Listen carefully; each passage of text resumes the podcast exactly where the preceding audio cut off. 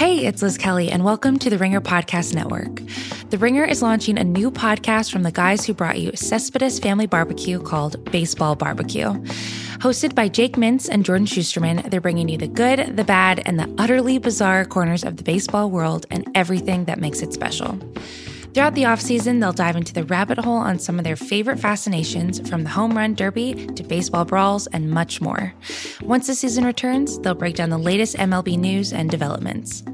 You can subscribe to Baseball Barbecue on Spotify or wherever you get your podcasts.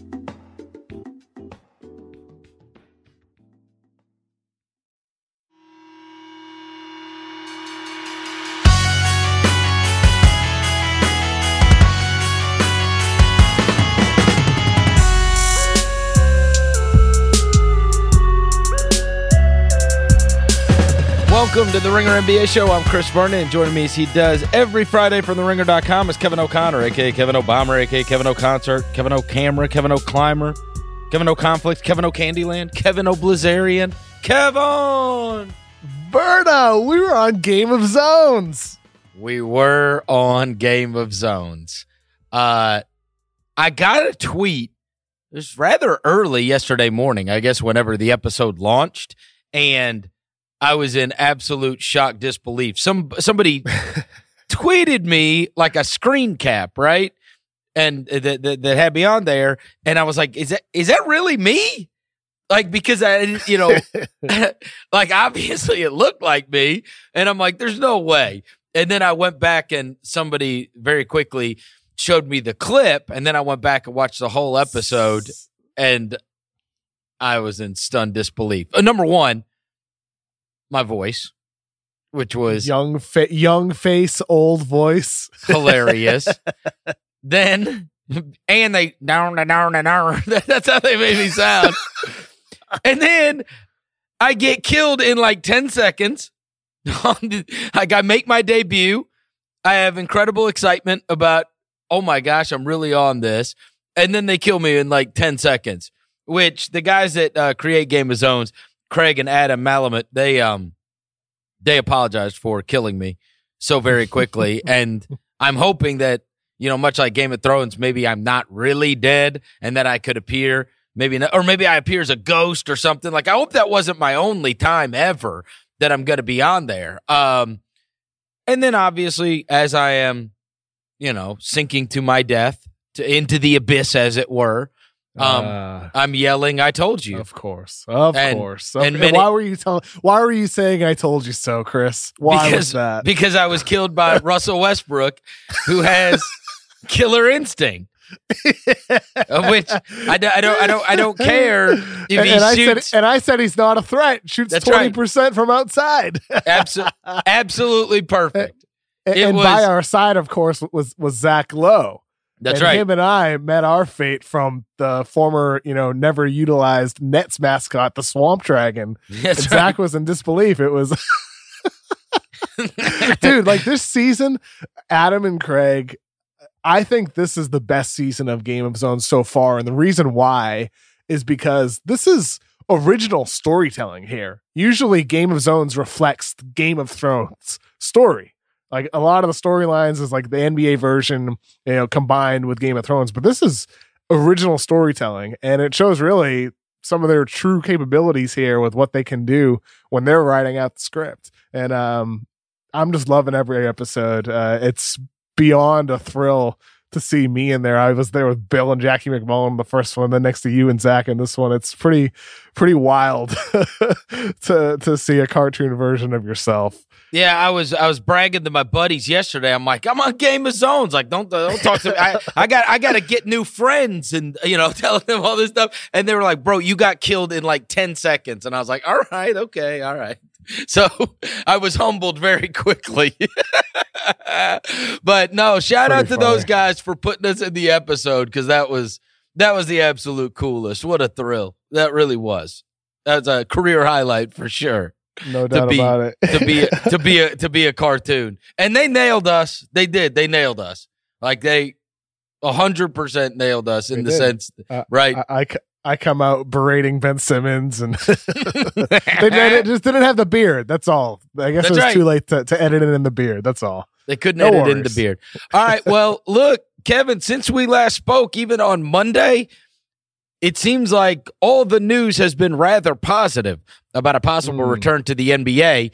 And you're never going to believe this, but it is in conjunction with paychecks being reduced. Surprise, surprise. As soon as there starts to be positive news and a lot of momentum towards something, is the same time that May 15th, today, these paychecks started to get reduced. And when you take, like, say, for instance, Chris Paul's check today, it's going to be reduced by $400,000. Oh boy. Russell Westbrook's check is going to be reduced by two hundred thousand dollars, right? And and then there's the IOUs that have come in. There was an article from Bobby Marks that was talking about this temporary pay cut by twenty five percent and saying six of the NBA's top ten earners: LeBron, Steph, John Wall, Blake Griffin, uh, Kevin Durant, and Paul George. They were already paid in full.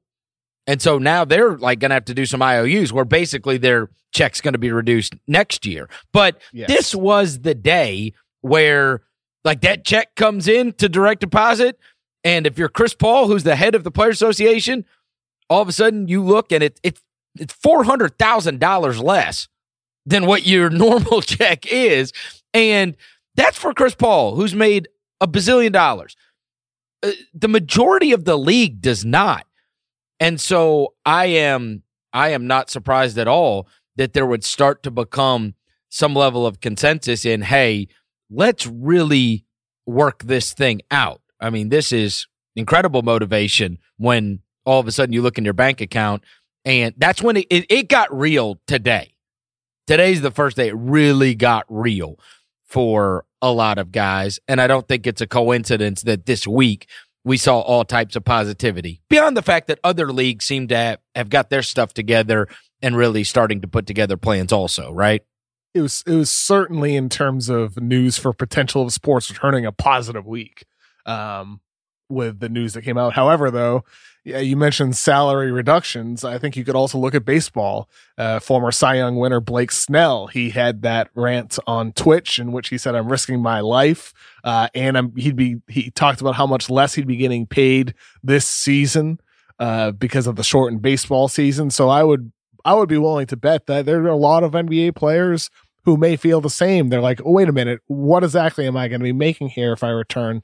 And if I, and is it actually worth it? And I, and I'm sure that is probably a more pertinent question for some of the teams that wouldn't be making the postseason. Because if you have, you know, 15 or, or so games remaining in the regular season and you end up only playing two or three or four or five after weeks or, or a month plus of work to get back to the court, maybe to you it's not worth it, like it may not be to Blake Snell to play a shortened MLB season.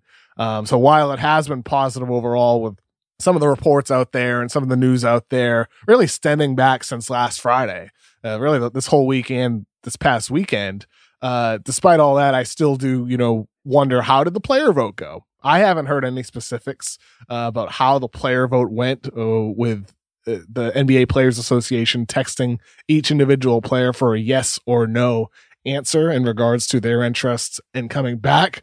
Based off of what I've heard prior to this, I would bet that it's probably over overly resounding yes. Um, but there's been no clarification on what actually the results of that vote were. Uh, but overall, as you said, Chris, a, a a positive week in terms of the potential of NBA games being played sometime this summer. And here's a little bit of news that we should comment on because I, I don't want to get this wrong. So let me pull this up. In the Bobby Marks article, it said, I, and I was unaware of this. If the league cancels the remainder of the regular season and jumps right into the playoffs, players will likely see a 25% paycheck reduction increase as high as 40%. So if we're talking about like motivation to get this thing right, it would seem that the players, you know, if we're just talking about the numbers and how this affects you financially, uh, you've got to imagine that the players are going to be on the side of, hey, not only do we want to finish this, we want to finish out the regular season too. Because I think, I, I don't know, I was kind of tending towards, hey, they might just jump right into the playoffs. But if that means that there's a 40% reduction in salary possibly, if that's the if that's the way you go instead of 25%, then that's a different deal, Kev, right? I mean, that is a significant amount of money that will will, not be made by the players. In fact, uh, he he cites if the league cancels the rest of the season, including the postseason, players are projected to lose more than one billion dollars in total salary. But if we're just talking about, hey, if they do come back and try to finish this, and it feels like they're very motivated to finish this, uh, like if I'm just laying it out, and I'm saying, okay, if we just jump straight to the playoffs, you could lose 40% of your salary.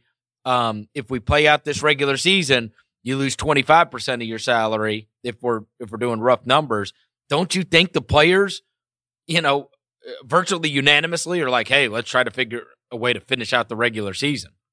I mean, this is why you have guys like Jared Dudley tweeting about how he doesn't necessarily think that a lot of players understand the financial implications of not returning. Right. Guys do want to return, but the impact of not returning, of games being cut, whether it's just the regular season games, as Bobby Marks outlined, or if it's the entire postseason, that would have an effect not just in the short term, but possibly in the long term too, with the potential earnings for players down the line. And, uh, you know, Bobby in his other article this week talking about the salary cap, and, you know, he's one of the best out there at understanding the NBA cap as a former guy, former guy who worked in the front office, and he put out some proposals with, what teams or the league could do in order to keep salaries high in a year next year when revenue would be lower because fans wouldn't be in arenas. And it's the type of thing here where there's no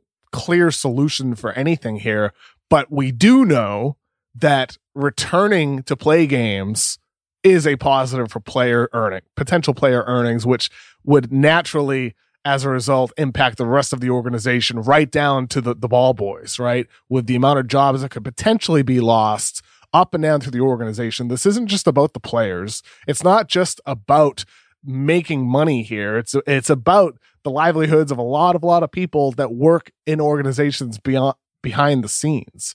And ultimately though it, we see it you know the front facing story here is player salaries um, and that's obviously incredibly important um, but it goes beyond that as well yeah uh, uh making money for the organization yes. and and being able to get those th- those national tv checks i mean those are enormous enormous checks that organizations get that you know uh, funds everything um, and so they need to be able to get as many games as they can on national TV and hopefully be able to get that full amount of the national TV contract that they have. Um, you, it's like this. This doesn't impact like Chris Paul as much as no. it impacts the 14th or 15th guy on the bench. Oh right? well, look, look, you Kev. It, this is the way it works when we have lockouts too.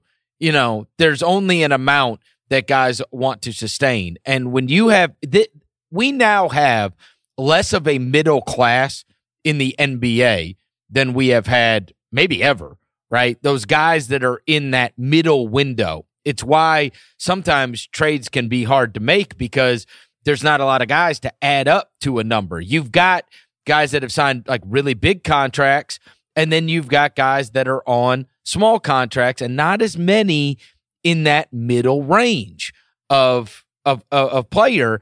And so yeah, you're right. Like with Chris Paul or whatever, but you have a high percentage of guys that don't make over $5 million or $4 million or maybe even $2 million. And when you're talking about a massive reduction in salary, you know, this is where, especially with the youth of the league, you're, I, I, I can only speak to myself. You know, I, I think that there's a lot of people that live to their means. Um, no matter how much money they make. And the bills don't stop, right? The paycheck gets a lot lower, but the bills remain the same when it comes time for this. You still bought that car and you still have that house and you still have all that stuff. And so now today is the first day that you're seeing a big reduction in salary that they are going to notice when they get those checks. And the same thing goes when we have like the lockouts. There's only so much that a lot of the guys are able to withstand. and then they step up and they talk to their player representative. They're like, "Yo, man, I can't, I can't do this. Let's figure something out." Nothing, nothing motivates like that check that you aren't getting. Um, yet those bills remain the same, and so I, I'd imagine that you're probably going to see us hurtling towards a plan rather quickly because when that direct deposit hits today, it's going to be a lot different. And and you know, you mentioned the plan. There was also the report this week from one of the, the main reporter dudes, Shams Woj or Chris Haynes. I forget who it was. I'm sorry. But, but it was out there that in two to four weeks, uh, Adam Silver could potentially have his plan out there for players. And, you know, before I reported my story last Friday, I had heard that June 15th was some sort of tentative deadline for the NBA to have that actual beginning of training camp. You know, maybe it ends up being June 8th or June 10th or June 20th, but that's around the range of where the NBA would like training camp to begin. And the two to four week uh, timeline for Adam Silver to unveil some sort of plan does coincide with that because right now we have teams opening up. It's around 20 out of 30 teams have opened up their facilities. We have players from around the world coming back to their facilities now. And that is all with the intention of moving towards getting training camps started. And in all likelihood, that would probably start in each individual city where the teams play uh, before they would go to some neutral site or multiple neutral sites. And I, have heard around early to mid June is when that training camp could actually begin, uh, which would put the NBA on some sort of track towards starting play in early July. So we'll see what happens. But that was just something that came to mind this week uh, after that two to four week timeline came out. Yeah, the other news since we last spoke, Chris Haynes got this story for Yahoo. You know, we we've known what happened at a players association call with the commissioner. We knew what happened with a board of governors call with the commissioner. But he found out that there was a private call amongst the players.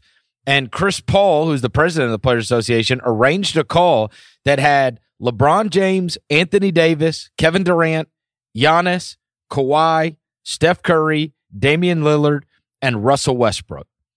10 of the most prominent figures that we have in the NBA all on a call and that they were, you know, they were going to come to some I guess consensus and that that was going to hold significant weight in the decision making process um, when it's time to deliberate on whether to restart the season. And so those 10 guys, of course, you know, like with anything, that story gets reported. People are like, oh, no James Harden, huh? you know, right? Like he's the he's like the only like guy like uh, uh, uh, that's not on the call, and I suppose the excuse could be made that he had a teammate on the call. Um, or, or and- maybe he just didn't want to do it. it's also possible. It's like, can you guys take care of this? I'm just going to sit back and hang. Yeah, but don't I, mean, it, it's interesting that those guys all got together um, because look, what they say goes. Yeah, and did you see Shams also had Dwight Powell, Jayson Tatum, Kyle Lowry on that call as well? Those some surprising names. Oh my goodness! Well, I guess the whole uh, You got to You know have what- Dwight Powell. You can't have James Harden. You got to Well, have like- Dwight Powell though. What, what what was that Sesame Street song? I mean, it's been a while since my kids have watched Sesame Street, but like one of these things is not like the other. Oh, one of these things had nothing at all. Isn't that what it was? One of these things is not like the other. What the hell? Is, what is Dwight Powell doing in the house? What?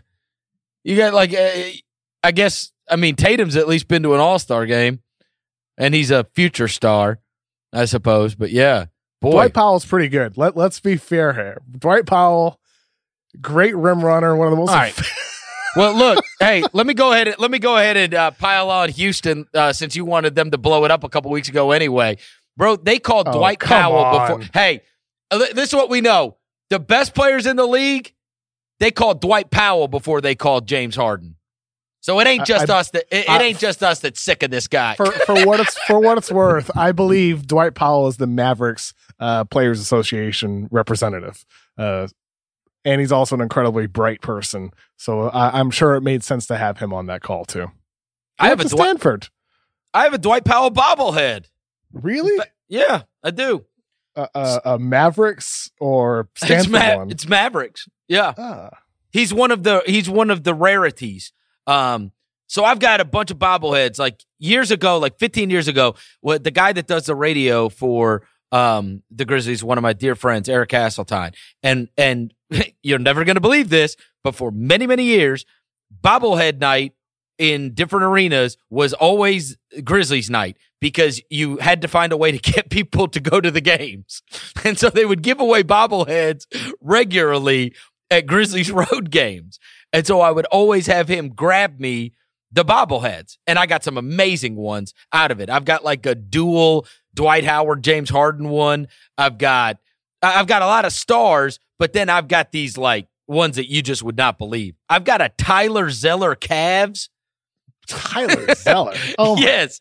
Dwight Powell, Mavs, like you wouldn't believe some of the bobbleheads that have been given away around the country. I've got some I've got some Jeez. deep cuts. it's pretty Yeah. good. I, I, Yeah. Dwight Powell, uh, a couple in 2014 when Rondo was traded with Dwight Powell to the Mavericks for Jae Crowder, first round pick, Brandan Wright. I think Jameer Nelson might have been in that deal too. Uh, an executive, I mean, everybody at the time was talking about what Rondo could do for the Mavericks, and, I, and an executive said to me at the time, he said, "This is going to go down as the Dwight Powell trade." And I'm like, "What are you talking Hey, about?" hey, hey.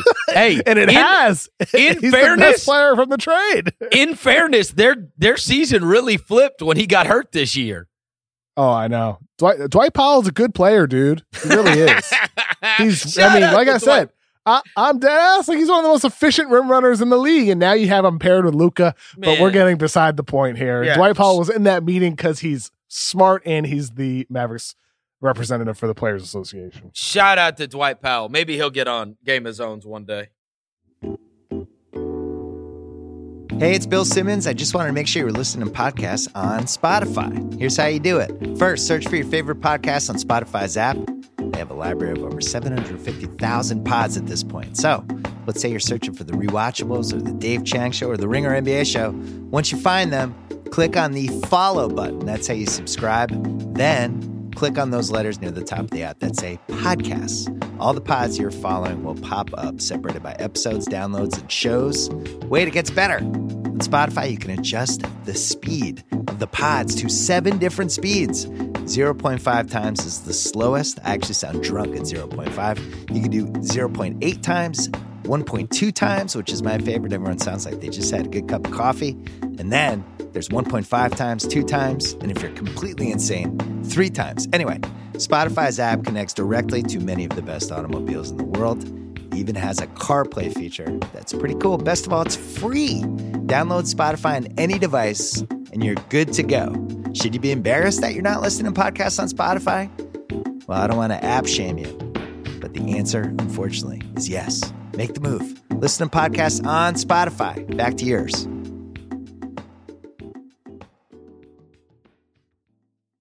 All right. Every Friday we've been doing a mailbag. We have listeners from all over the world that have been sending us uh, tons of great questions. Bobby Wagner, what do we have this week? Anything good? couple good ones. couple good ones, guys. What's going on? Uh, the first one comes from Ben. He wants to know you've had a lot of debates on big basketball topics since the start of the show and nearly always have opposing views. But for both of you, what big question have you found that the other person has changed your thinking the most on?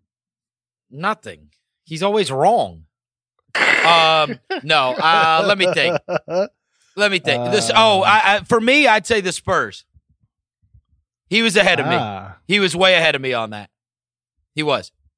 I was. The I was. Yeah, well, because I finally gave up. I was going to hold on to, look, man, it's like 20 something years with rotating casts and whatever else, and they're just going to figure the thing out. And Kevin buried him a week into the season. so he was ahead of me on that one for sure. I think for me, it like we we've had a lot of blow it up debates, and I still think blow it up is a very good strategy.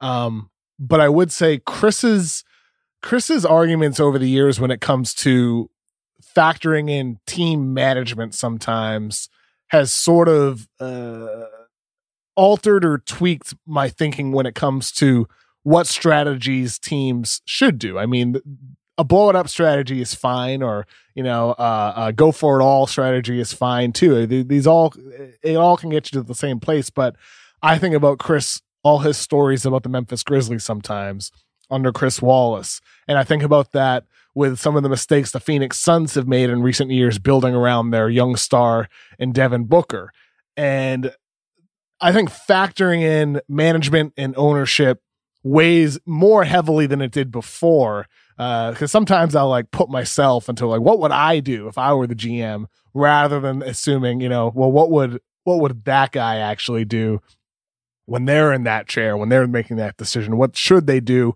with ownership pressure? That has sort of tweaked my thinking a little bit. I'm not sure if that's necessarily um, just our overall conversations and how it's developed or something. You've said Chris but that's just something that comes to mind as a response to that. Well, and part of that, uh, honestly, because I've been thinking about this a lot, and and some people are, uh, you know, I know there are people out there that think it's goofy, but I've been doing this series on on uh, Fox TV here with Tony Allen, these Grizz rewinds, the greatest games that they played over the course of seven years in playoff games, and we go back and we rewatch them, and I see that arena, and I and I see the numbers of the amount of people in Memphis that are watching these, and it's like that team like they made a Western Conference Finals. That was the limit, right? And but there were so many great moments, and those guys are going to have their jerseys retired and statues, and people can laugh at that all they want, but those guys are heroes, and that is that is a uh, we look back at a time where they really took over an entire city, and they're so beloved because you know it matters more in small markets when your team does something like that. But like there was, like I get it, they didn't win a title right? There was a limit to where they ended up, but I see how people react to them and I see how much those moments meant to people. And that's why I get so that's why that's why I get so fired up about it because it's not in the end there's only one team that gets to win the title, right? And I think there's a whole lot of people that value those memories as do myself greatly, greatly you know. And by the way, what what you're touching on here, this is a change of topic from your original question, Ben. Um, it's not all about winning the championship. It's just it's not all about that. Some of my fondest memories as a sports fans are from teams that fell short. And, you know, granted, growing up a Boston sports fan, I've been beyond spoiled, you know, as a kid. I was 11 years old when the Patriots won their first Super Bowl. Spoiled brat. Um, but you know, some of the fondest memories, like I remember watching that 06 07 Celtics team when they lost, you know, 19 games in a row. I'm wanting them to tank to get Greg Oden or Kevin Durant, and they didn't. And they they they failed to win the lottery. But I loved watching the development of that team, including Tony Allen before he tore his ACL that year, mm-hmm. including young Rajon Rondo, including Kendrick Perkins, who's now in sports media. Like I love I loved watching that young team. It's not all about winning a, a championship. And that makes me think about the idea of an in-season tournament and how I understand people say like, will fans care about it? Will players care about it? I'm like, they damn sure well will care about it because during those years, if the Grizzlies had won the Stern Cup, right, yep. you know, two years in a row, you would look back at that run and have really fond memories of that run during the midseason tournament. Maybe they never won an NBA finals during the big, big, big tournament at the end of the year, but that would be part of your cherished memories that you have of that team as it would be for those players. And I hope at some point the league is able to have something like that because if you, it's like with European soccer or soccer around the world, period. Um, that model has been proven to work around the world. It just hasn't been used here in North America. Uh, but I, I would be willing to bet that it would be effective and that it would be a hit. And I, and I hope fans and players and teams are able to have that other stage uh, for something to strive towards, in addition to just the overall journey itself being the most rewarding experience, not just the ending. Well, one one real quick one too, uh, just on that particular question that I thought of while you were talking is um, I uh, I uh, I also am with Kevin on uh, Ben Simmons shooting with the wrong hand. Thank you. Thank you. I mean, what what's the point? He doesn't shoot with the other one, so I'm now uh, as as much as we've goofed about the whole wrong hand thing with Kevin. I mean, what's the other option? He doesn't shoot with the with the one he tries to. So I mean, I'm starting from zero. If he could I shoot mean- it all, I with, mean- if he could shoot it all with the other hand, it's it's a bonus. He he he uses his right hand on all shots over seventy percent of the time. Very rarely uses his left hand, except for the occasional open dunk. Just saying. All right, what else we got, Bobby? All right, while we're in Kevin conspiracy corner, this one's not quite as much of a, a conspiracy, but this one comes from Richard. It's a deep cut.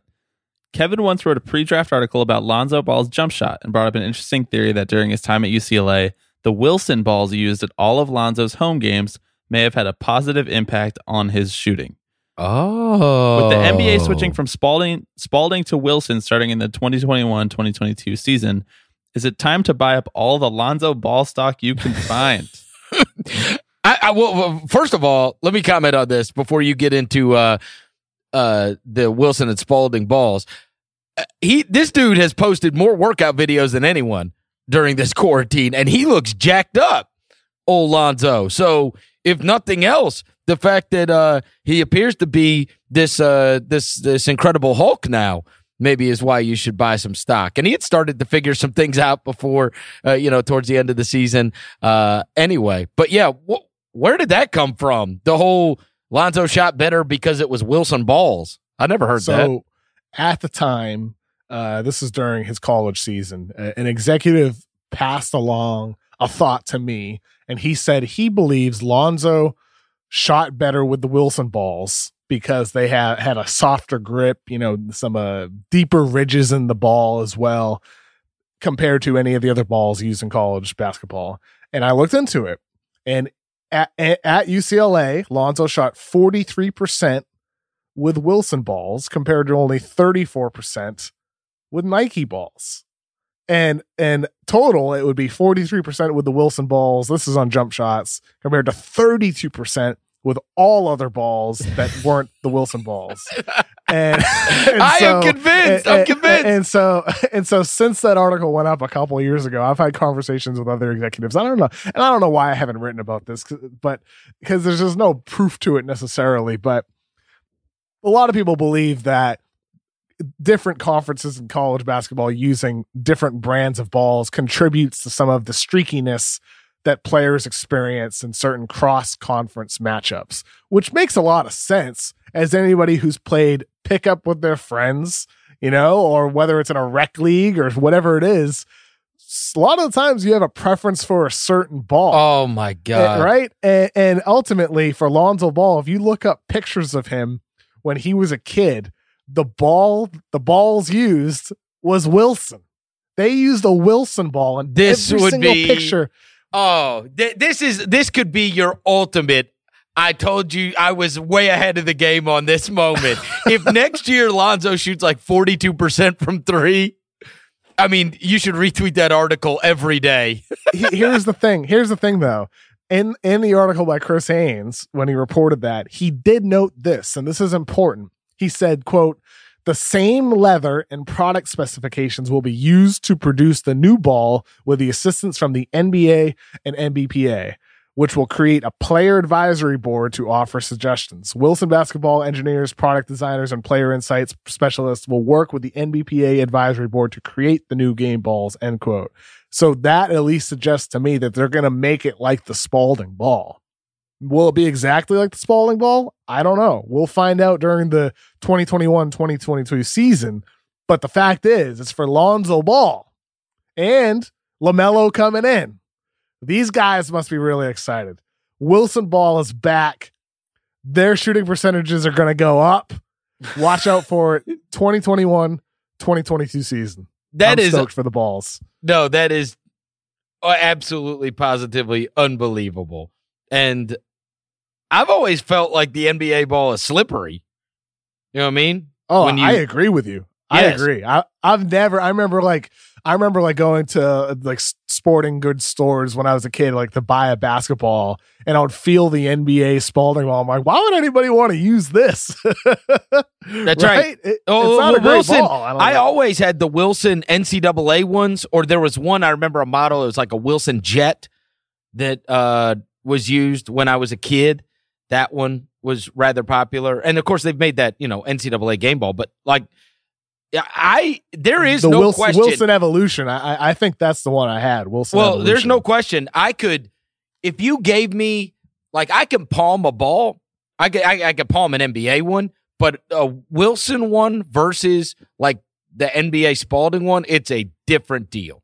It is Yeah. way more slippery. It is. That will. It's the leather. You know. Um, and, and, it, and it is an adjustment. It's an adjustment for anybody go, to go from one ball to another ball. Like I said, pick up rec ball or NBA. And so for these guys that might be playing with one ball or anything but a Spalding their whole life, naturally there's going to be an adjustment the first time you pick that up, and that's all you're shooting with Yeah. for the rest of your career. And for some guys, uh, maybe this is something to look into. You know, I'm not sure how the numbers would bear out here or if it would be statistically significant, but I would be curious to know if there are any anecdotal cases of guys who just that's. hate the Spalding ball, I've never even but they thought, have to learn to deal with it. I've never even thought about this. You know what I mean? Because like now that I do think about it, right? Wilson, the like, baseball wise, those A two thousands were just like the, they were the most prominent of the of the gloves. So like if somebody had that glove, the A two thousand glove, like you knew that that that person was not just like uh screwing around, right? Like people that were not good baseball players rarely had like the A two thousand. So they know leather. Like whether I, I think about them, I like the Wilson products, and I am very fascinated by this entire subject now. I really am. That's a You know great who else question. likes Wilson? Tom Hanks. Tom Hanks loves Wilson. Shut well. up, Kevin. You gotta let him have uh, this. This is a movie he's actually seen. We, we should put Chris Vernon's head on Tom Hanks and Castaway. No, No, I Somebody will do, do it myself. Somebody I'll will do, do it myself. Uh, the Wilson Evolution Incredible Ball, the Baden Perfection Ball, Perfect Ball. But Lonzo was definitely the dude that showed up to the pickup run with the Wilson Wave. Either you guys remember the Wave? oh, of course I, of the course. triple threat technology wave Yes. that nobody wanted to play with. Lonzo was definitely like, I can only shoot with this one. They still make that. I know. They It's still make supposed the to wave. be like a training ball. That's right. All right, All let's, get, let's move on. This comes from Josh. This is an old one, but I've been I've been trying to shoehorn this one in for a little while. So, if there were an all-time All-Star weekend, who would you choose to be in the dunk contest and the three-point shootout? NBA Oh. history. Okay, so how many? How many are we talking? Okay, so three. Let's start with three point because that's easy, right? So you got Curry and Thompson, obviously, right? And and Ray Allen, Larry And- and- Bird. and Ray Allen and Larry Bird. Okay, so we got those four, and then let's add two more that Reggie we want to that we want to put in there. Reggie Miller, good. How how about what if we took like a Oh, Jerry West, Jerry West. yeah, yeah well that's what I mean like what if we took an old school player who didn't have the three point line but could shoot and we stick him in it. Jerry West. yeah let's go with Jerry West that works for me You know he was the he was the president of the Memphis Grizzlies for some amount of time, and I remember going over to the practice court one day, and he was there like after practice, and he was like seventy years old, uh, and uh, he walked out and like a ball like rolled to him, whatever. He picked that thing up. I swear to God, the guy didn't miss. It was like he. It was like you know how they say like riding a bike or something. He could just shoot the hell out of the ball. I'm I'm sitting there watching it like, oh my god! If people saw this, they would be out of their minds. Jerry West could still shoot. Like you put him out on a court right now, he banged down jump shots. Damnedest thing I ever saw. He's old too. spot up three point shooter for the Clippers next season maybe Oh, dunk. put put put him in a corner Yeah, dunk. I mean, we got to put. I mean, again, we want stars, but also like these LaVine and Gordon. You know, you're going to get a good dunk contest out of them. Um, Jordan and Dominique have to be there. I mean, those are the ones that you remember the most. And then I would put Vince Carter. So if we had four, I'd say Jordan, Dominique, Vince Carter, and then you pick the last one, Kev. Can we put LeBron in this theoretical dunk Yes. contest since we Yes. since we never got it in reality Perfect. which is which by the way that sucks it's a shame we didn't get that isn't it Thank you, Skip Bayless. he was scared. He was scared to do it. he was scared of losing.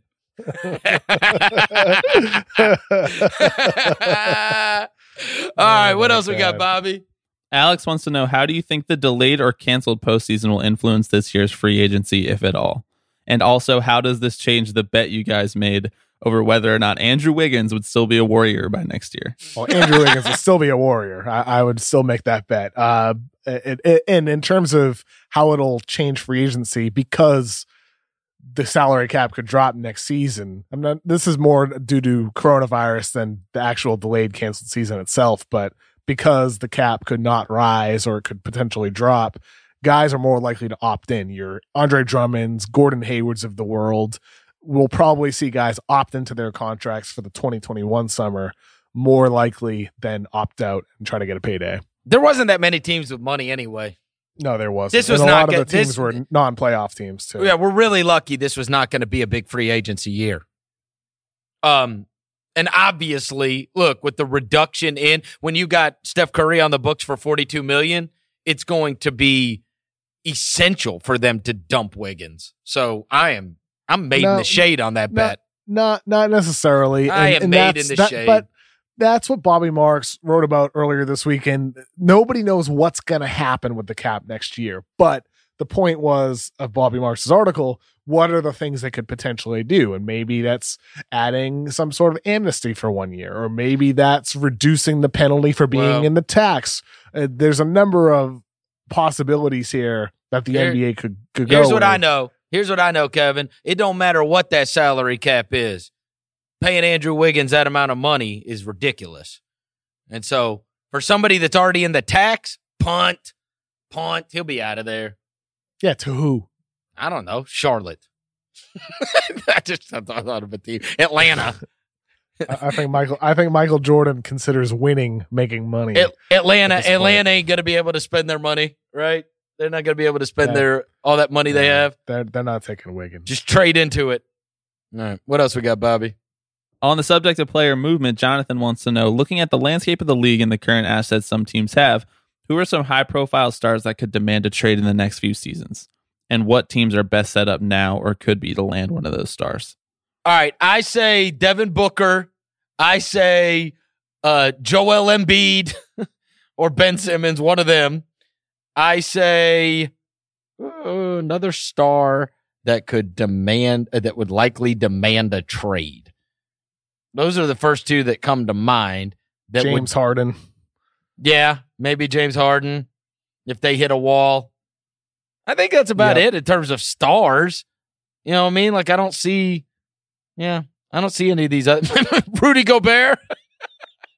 Hey, Gobert's a free ain't- agent though. No, but I'm year, saying he's so- he's not going to have to demand anything. They're to get his ass out of there. Oh, oh, as always, Kyrie Irving when him and Kyrie, yeah, throw, yeah, throw, yep. throw him in there.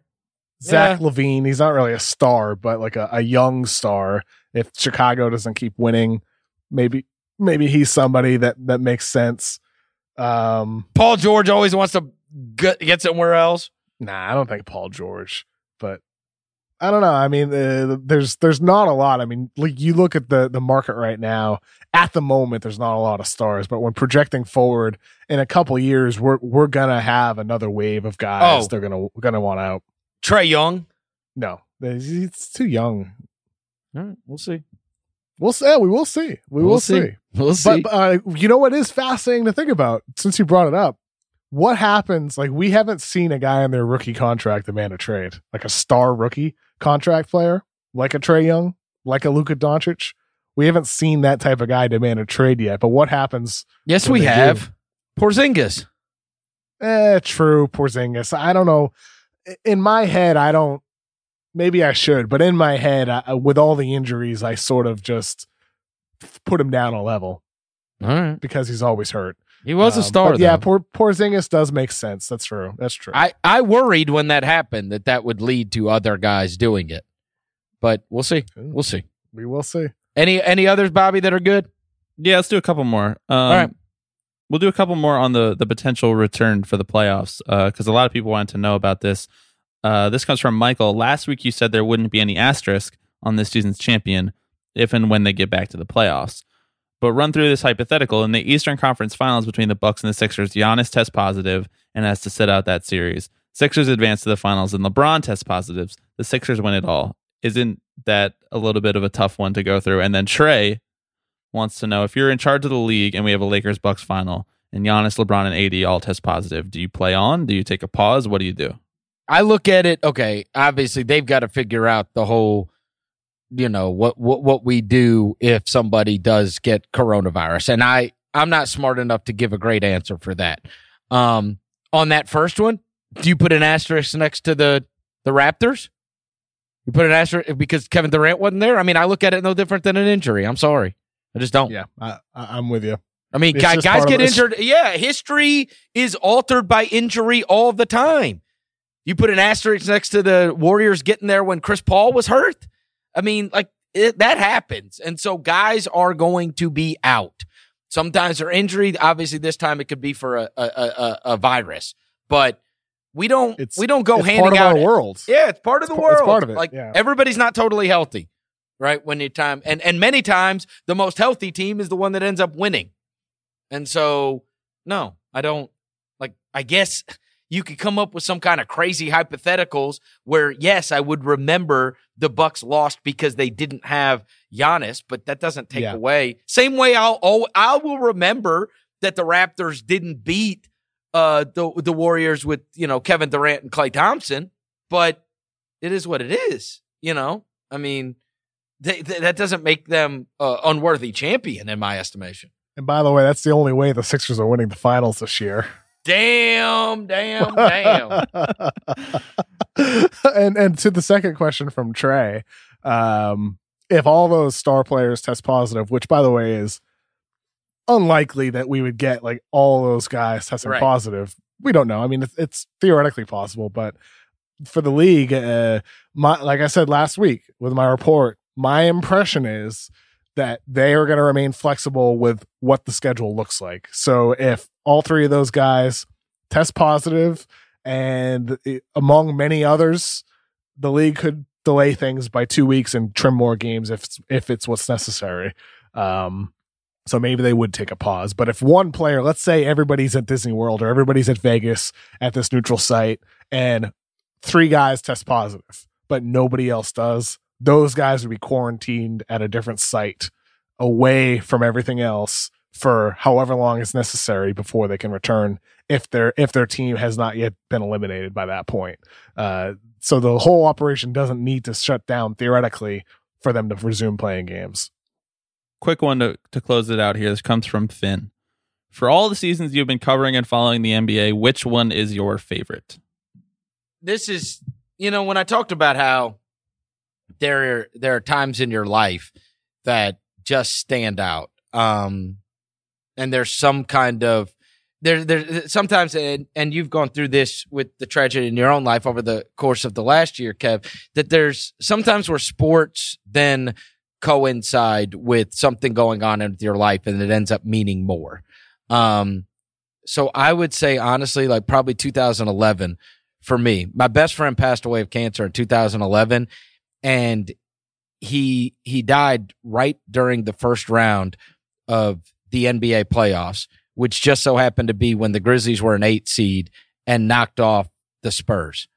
And that if that would not have happened as a distraction for I don't know what would have happened. I'm I'm being dead serious. I don't know what would have happened with me. I it was the lowest moment of my life. And I had this other thing to focus on. I had this other thing to care about, to distract me from uh, all the despair that I was feeling at the time. And so that one will always be the most special to me just because I I really feel like in some ways it it kept my life on track. It saved me. And so when people, you know, that's why when people say it's just sports, like to me, it's just not. You know, I have so many great memories with my father. I have so many great memories with my friends. But that particular year, it just, it, like I'll always look back at that as thank God that happened uh, when it did. And I had something else going on um, that would just stop me from crying all day, every day. Um, and so that would be the one, honestly. 2011 to me, just because it's the first time the Grizzlies ever won a playoff series. I covered you know, every playoff loss they had. They had never won a playoff game. They had the most consecutive playoff losses ever.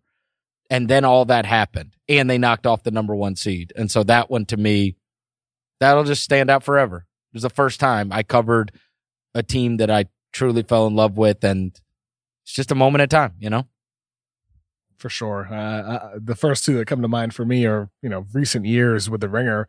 My first year with the Ringer, the 2016-17 season, um, you know, it was a thrill doing this show with you, a thrill learning from, you know, Chris Ryan and Danny Chau, my editors at the time, uh, working under Bill Simmons and, you know, just it was a great NBA season as well. You know, I covered playoff games during the Celtics run with Isaiah Thomas having the big run he had and the story he had, the loss he had of his sister, you know, having his big game against big series against the Wizards. Um, that was a memorable year. My first time going to the NBA finals. Uh, I'll never forget that. And then just really this past year after my, my dad got diagnosed with cancer and doing dunk on cancer, I'll never forget, you know, being in Toronto at, at that event that I organized and just after the event, the amount of people afterwards that came up to me and were like shared their own stories about, you know, someone that they lost or someone that they know that has cancer or some other disease. And yeah, I just look back at that and